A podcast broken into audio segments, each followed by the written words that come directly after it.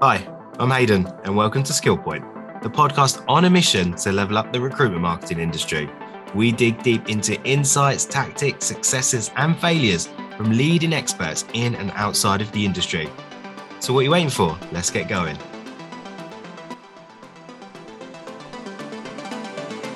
Hello, and welcome to the first episode of um, this mini segment that I'll be doing throughout the months with SkillPoint. And we're calling this one bonus level. So you're stuck with me for um, around 20 minutes, and I'll just be talking through some strategy tips, um, insights, and sort of a value adding uh, content that I think is especially relevant for recruitment agencies going into 2023 the whole idea of this is I'm just going to impart some of the knowledge and potentially talk about um, stories and things that I've been learning over my sort of journey and career helping out uh, recruitment agencies um, before in the years and thoughts and processes, but where we want to go into the future and some things that you may have not thought about or some just value adding tips that you know can help you ultimately level up the recruitment marketing.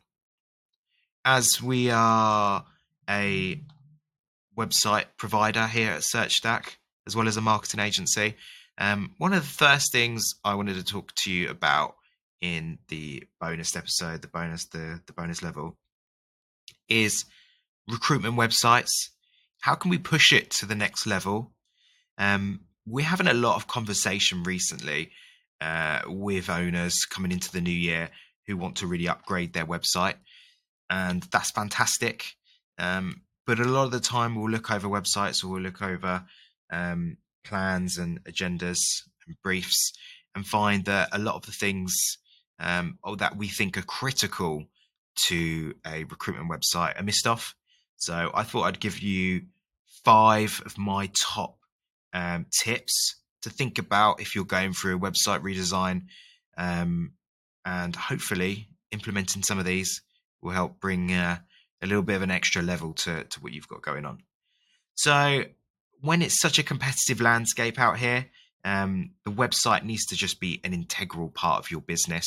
Uh, as we're going into recession and the competition continues to grow, um, making your website not only beautiful, uh, well with good copywriting, nice design, um, and kind of matches the sector you work in, but there needs to be a strong amount of utility. Um, and a and this chap called Hussein Elaouacy, uh, who wrote the Innovator's Handbook and is an innovation expert, talks about this term that he's used in his projects called utility, and that really resonated with me um, because that is something that we try and do here with websites, and I think the whole utility aspect is what I'm going to be talking about here today. Um, so the first one is digital transformation as a company. And what do I mean by that? I mean, you need to be getting away from the archaic, the analog ways of working and start bringing your recruitment agency into the digital way of working. And that's through automation, but also connecting up applications and your team together to be able to make the most use of your time uh, and a seamless customer experience for clients and candidates. And one of the best ways to do this is integrating it with your website. Um, so this is a real simple quick tip here. It's just working on getting your applicant tracking system, whether you're using something like Broadbean or Idibu or your CRM connected up to your website. So you've got your jobs automatically posting out, applications come through um, and work like that. There's also things if people are using particular CRMs, you can put in custom forms. Um, so it's all connected and there's some kind of like um, connectivity and customer experience cycle going on there. Um, that makes the first step really important because if you don't get this, um, then you've kind of doubling the amount of work keeping the website updated. The second one is social proof and case studies on your websites. So a lot of the time we'll see a simple uh, testimonial. that's fine, that's good, but uh, we really want to be taking it to the next level and putting in uh, KPIs and sort of pro- processes to be able to implement a case study with close clients um, and happy clients. Um, so you can really show off uh, you know the great work you've done and then if you've got any potential customers on your website they can resonate with some of the stories um, some of the work that you've done and see and imagine that working for them um, and it just a lot of the time you just need to think of your customer they'll have a bunch of um, issues that you need to try and overcome with the copy and the case studies. So it's just breaking down those barriers, and they'll do that themselves. So when they do come in contact with you, um, you've answered a lot of their queries um, without without even knowing it. Um, and case studies is one of the most important ways to do this. Um, it's a great way to show any potential buyers that you've got this experience, especially as you build one out. Um, some agencies with multiple sectors will have like dynamic filtering to show between the different sectors and connecting up the case studies with the sector pages works really well as well. Having good logos on your on your website is going to build that market reputation showing that you're working with um, some really interesting brands um, and you've done good work for them. Um, and like i and like i said getting this right is important and putting in a process is important. Um, so, what are some of the things that you should conclude in the case studies? Because it can easily just be a quick job, but it shouldn't be. You should work with your developer to build out a very nice looking um, standardized template that then you can just drop in the information. Um, and that's what we do. So, some of the things you want to talk about are the sector uh, where you've worked, of course, location, time to hire, and the service offering. So you can start to break it down into, you know, who who bought what and how that helps them. Um, but some other things I would I would definitely recommend is integrating it with your teams pages. So who is the lead consultant um, who worked on that, and um, and this helps you build out their individual profile. And I'll lead on to this section um, for the third point in a, in a second. Um, but another thing you want to do is a bit of storytelling with each case study. So you want to talk about the challenge, the solution, and how you overcame it, um, working with the client. And then finally, you do put those testimonials in. Ideally, you get one from the from the candidates um, placed as well as the client. Um, and if you've got that full mix of all that information, um, you can create something that's quite compelling. Um, and it, as, as, I said, put in a process to get that built and work with your developer to get a section built on there, and then making sure that it's in every single place that it needs to be. Um, so then, you know, you've got great social proof across your website. The third one is, like I said, it's going to lead me onto this point. Um, and the point I made was connecting it up um, to the lead consultant. So a lot of the time, what we'll do is we create consultant pages with massive amounts of utility. Think of it as a mini profile, a mini social media profile that they've got on their website, on your website. And um, the way that we do this, the way that we sort of thinking about this is they use that consultant page for business development needs um, when they're connecting over LinkedIn, messaging, um, when they're emailing. All the information is on that consultant page, so that's what they're sending. So this works in twofold. It gives them a place where they feel like they've got all the information they need and it's not fractured all over the place and it's consistent messaging. But then it also brings more traffic because then you're turning your consultants in basically a team of mini marketers for you, really. Um, and it brings the traffic to your website. So they might go on there to see the consultant story or book a meeting on them, but they may still be on there on that tab and they may flick around, read a case study, look at some blog content, um, listen to a podcast you've got on there, uh, and then stay on there for a while and slowly get convinced about your product offering. Um, so yeah, that that's uh, you know how do we do this? How do we make the consultant page as much of a utility as possible? Well, there's a few things. Um, you want to connect it up to a booking app like Calendly. Um, I know HubSpot have one, um, and I'm sure a couple of other um, elements out there. I think Teams has its own booking system. So having either an embedded form or a link through to book a meeting makes that super helpful for the consultant, and it allows you as uh, the director or the marketing manager or the ops person to track, you know, how many meetings are getting booked in um, and what source they're coming from. So you can kind of attribute some action to the website and make sure it's doing its job. Um, obviously, the contact details. links to things like online messaging um, and being able to contact that consultant very easily. And what I mean by online messaging is things like the links to their Teams or their Zoom um, and things like that. You kind of want to think about, and you can talk to the consultants, like how much communication, what do they send on a regular basis, talk them through their process, and make sure all that content is on the consultant page for them there to just show off and send people to. Um, and like I said, go back to step two, connect them up with their case studies, make sure that the jobs that they've done um, or testimonials are on there. So to show that they're you know their proof of of work is there and that they're doing a good job for many clients and and logos um and then the the i'll break this down again to storytelling. You kind of want their biography you know where they've come from their experience who they are what their interests are. Because people buy people. So if you can kind of create some kind of connection there then that's great. And to really level that up you kind of want to you'd like the best option is to go and get a video of them talking about their experience who they're looking for um, where they've come from, what they're looking to do, and have that on the profile. And that kind of all encompassing um, storytelling, utility, connection, um, blogs they've potentially written, the case studies, the social proof, all that together creates a very strong page um, for them to then just, just use on a regular basis because they can only do so much on LinkedIn. Um, so if you've got somewhere that's branded, looks good, and uh, has a job it needs to do, then that can work extremely well for you. Um, and some of our clients where we've implemented this, if you look at the Google Analytics, um, you can see a lot of the profile pages rising up the ranks where they're just doing that job. They're just sending it out. It's just part of the process, but it's actually bringing massive amounts of traffic to the website.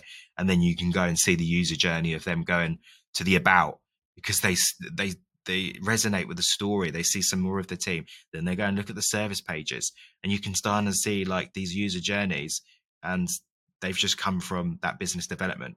So if you don't have something like this integrated, then you're missing out on a huge trick. Um, and I definitely recommend it's something that you implement.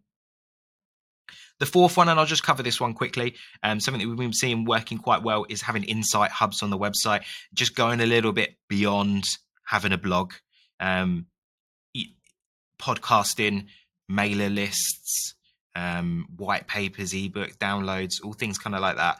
Being in this like nice um, branded insight hub that either has its own target audience mapped out um, and you can break it down between the client and the candidate as well because they they will resonate with different um, content.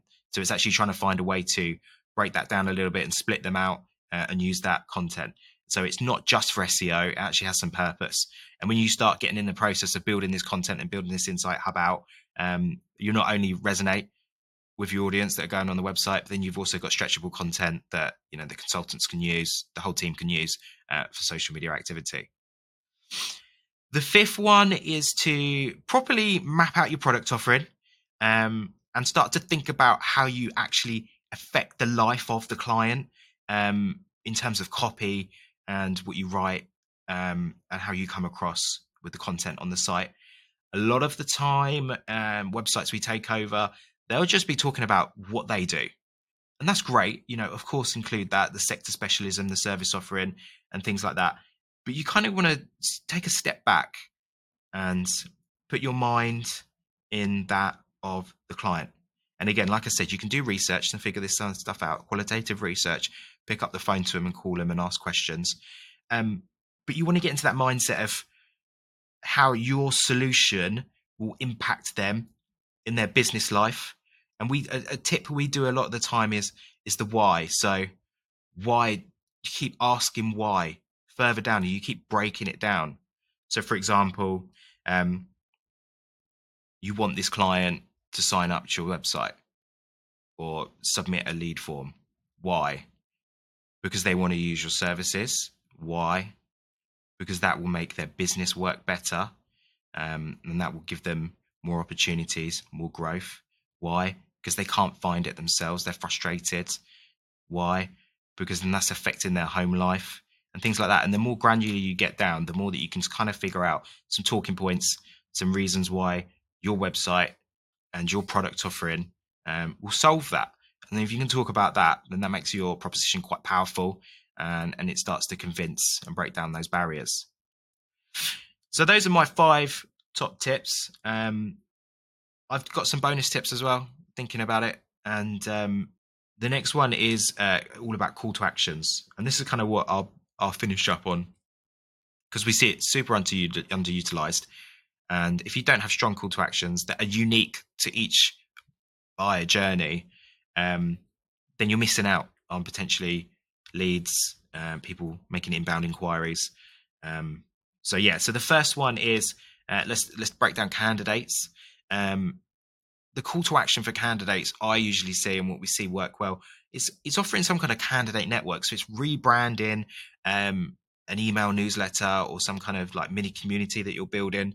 Um, because a lot of the time, and again, like I said, do the research, talk to them, find out what they're interested in, what their pain points are, what their challenges are, what their growth plans are, um, and then get that information and start to build a bit of a candidate community because then you can create content that uh, resonates with them on a regular basis and you can send out for example a regular newsletter um, but it show you know stay at the point that you're you're in this network we'll we'll contact you if we find jobs that are right for you.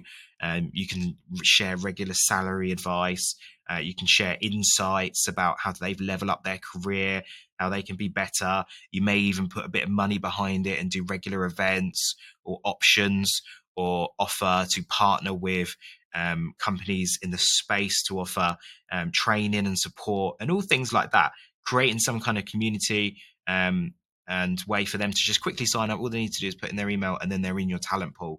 Um, and then you can kind of lean back on this talent community. And then when you go and do the propositions and the pitches to clients, you can say, look, we've got a talent pool of thousands of regular candidates who are constantly engaging and we're getting these insights and they're saying this and no other competitor has that. We do. So this is we can just pull from these people without us needing to go source too hard because we know exactly who's right for this job because we're engaging in this community. Um that's a bit of work but it's kind of if, even if you just start to put in the uh, the groundwork to implement something like that then you're going to have a really good proposition there. The second one is the call to action for clients um, the best way, best way to think about this again is do your research first. I would definitely recommend that. And the research is just picking up the phone, finding out challenges, what's important to them at the moment, growth plans, um, objectives, timeframes. But things we see work um, are health check tools um, where they can just fill in information to get a bit of a talent insight report, um, salary surveys, ebooks, um, one-on-one Calendly calls to sort of have a bit of a strategy session. Um, that kind of thing works. So, stress testing what their business looks like, or giving them really valuable, actionable advice. Um, and then the other call to action for it is sort of implementing if you're doing podcasting or blogs or or the or the good content that you've done, having that inside your client page, so then it kind of shows expertise in the market, or um, or if you've got guests who are big hitters in the market, then you you've got your their names popping up when they're looking at your client page, um, and that works quite well. And then you add call to actions within within the uh, within the downloadable content to contact you, a QR code, a link to Calendly to book a meeting, um, a link to a webinar, something along the lines of that, because you want to get them there at live events. That's what, that's when they're fine giving their email. Um, whether it's an online event or, or things like that. That's the way that you probably want to do that gating and that lead generation. But things like ebooks, you put time and effort, make the content great because you want them to read it. Because the whole purpose of this is that they're gonna they're gonna grow their insights, their their value um, that you're offering them, and um, they're gonna then think about you when they're when they're in that crunch time to make that decision about finding a partner to work with but you've completely missed your chance if you gate it. So those those are my top tips. Um, what I'll do is I'll create a Notion um, document with some of these tips in it, and I'll break them down a little bit more. Um, and the link to that will be on the website. So all you need to do is go to searchstack.co.uk slash skill hyphen point, um, and it will be one of the latest blogs um, and you can just download it there. But like I said, these are just some of the points. Um, there's a whole other side of it in terms of brand strategy, positioning, messaging, um, and just the look and the feel um, that really then ties it all together. But these these are the sort of the tips for creating utility with your website and making it a um, stronger proposition and making it work for you as a company.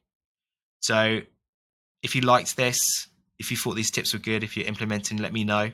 Um, feel free to contact us if you want to talk about your website um, and discuss it, your process at the moment.